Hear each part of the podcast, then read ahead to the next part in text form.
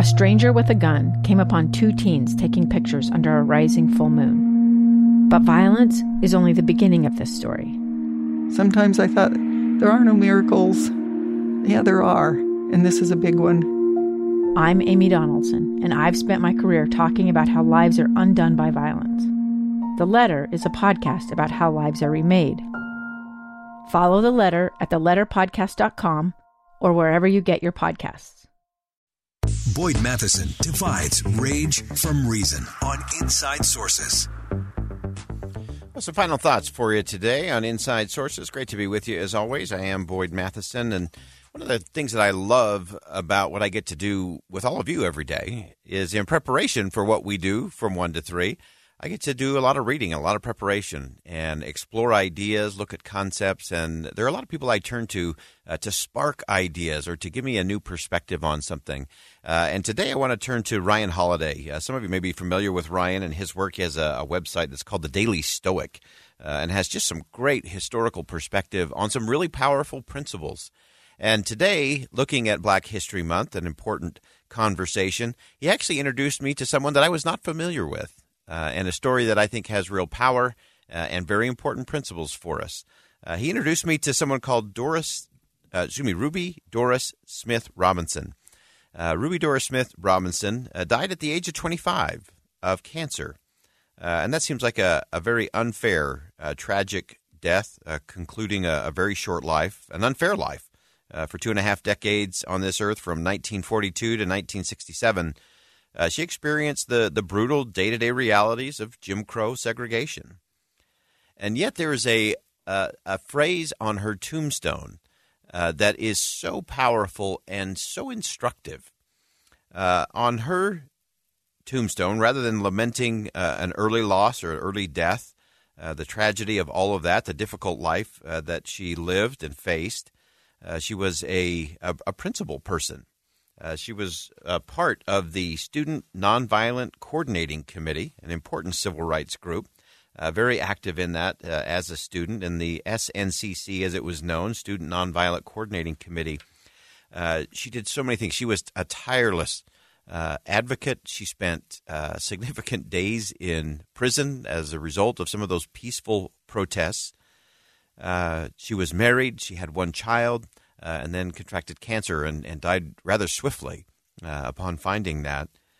Uh, but on her tombstone, uh, a very simple call.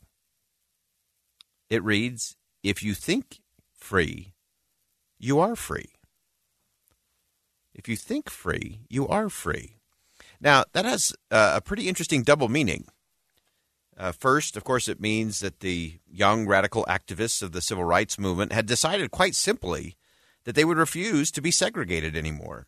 They, they rejected the laws of the day as illegitimate. They sat where they wanted to for lunch. They rode buses. Uh, they organized. They marched. They lived. Uh, and with time, under that unrelenting pressure, those Jim Crow laws began to fall. Reform began to take place. Uh, Ryan Holiday points out in uh, his post today on dailystoic.com uh, that the other meaning of the quote is even more important. A gun in the face. Then all of a sudden, they all kind of lined up. They pointed their guns at me. And this is the point where I thought, I'm going to die today. Started two years of horror for an American in Venezuela. They said, You need to give us your phone and get ready because you're coming with us. I'm Becky Bruce, and I spent a year researching and piecing together Josh and Thamy Holt's story about their ordeal in a notorious prison. That's when everything started to turn bad. We had another pound on the door. Boom, boom, boom. And there was the police once again. You can binge all of the episodes of Hope and Darkness on KSLPodcasts.com or wherever you get your podcasts.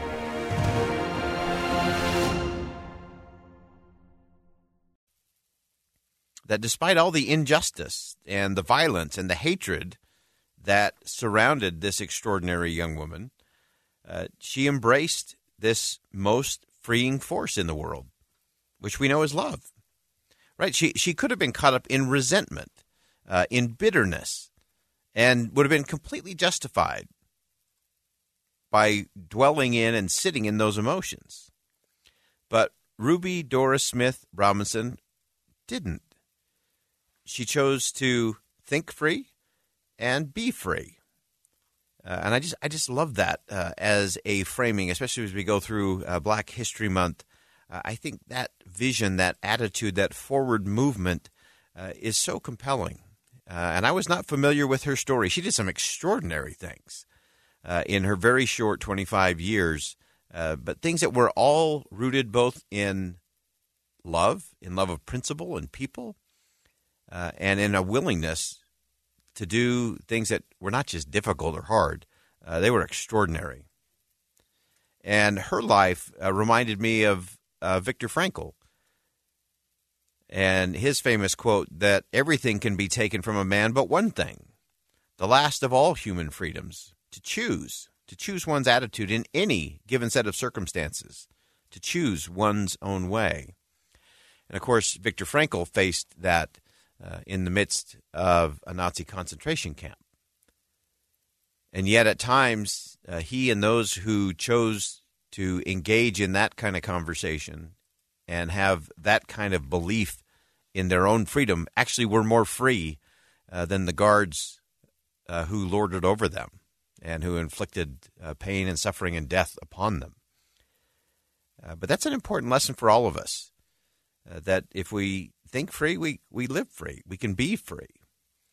And to me, it just continues to, to resonate that we need more of that kind of thinking in the country. Not thinking about of how do I get even, not thinking of how do I make this painful for somebody that I disagree with, not how do I demonize the other side of an argument,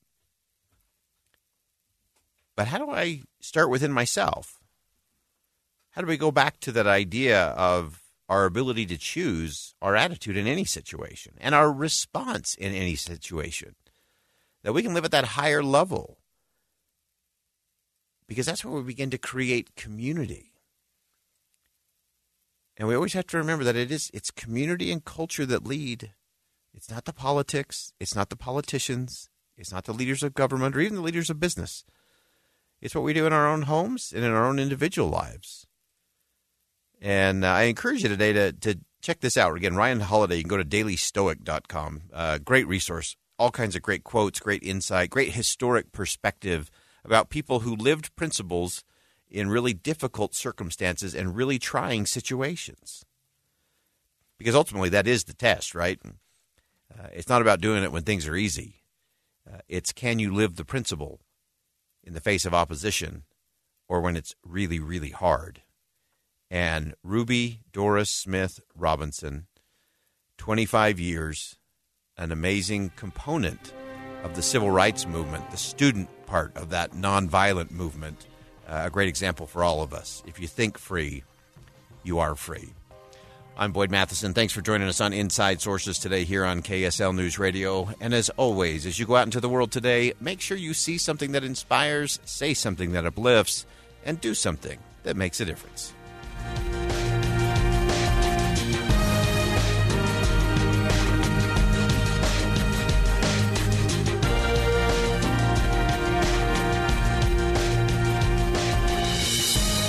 KSL FM Midvale, KSL Salt Lake City. Listen on the KSL News Radio app and in your car at 102.7 FM. KSL News Radio, Utah's all day companion for news. A gun in the face. Then all of a sudden, they all kind of lined up. They pointed their guns at me. And this is the point where I thought, I'm going to die today. Started two years of horror for an American in Venezuela. They said, you need to give us your phone and get ready because you're coming with us. I'm Becky Bruce, and I spent a year researching and piecing together Josh and Thamy Holt's story about their ordeal in a notorious prison. That's when everything started to turn bad. We had another pound on the door. Boom, boom, boom. And there was the police once again. You can binge all of the episodes of Hope and Darkness on KSLPodcasts.com or wherever you get your podcasts.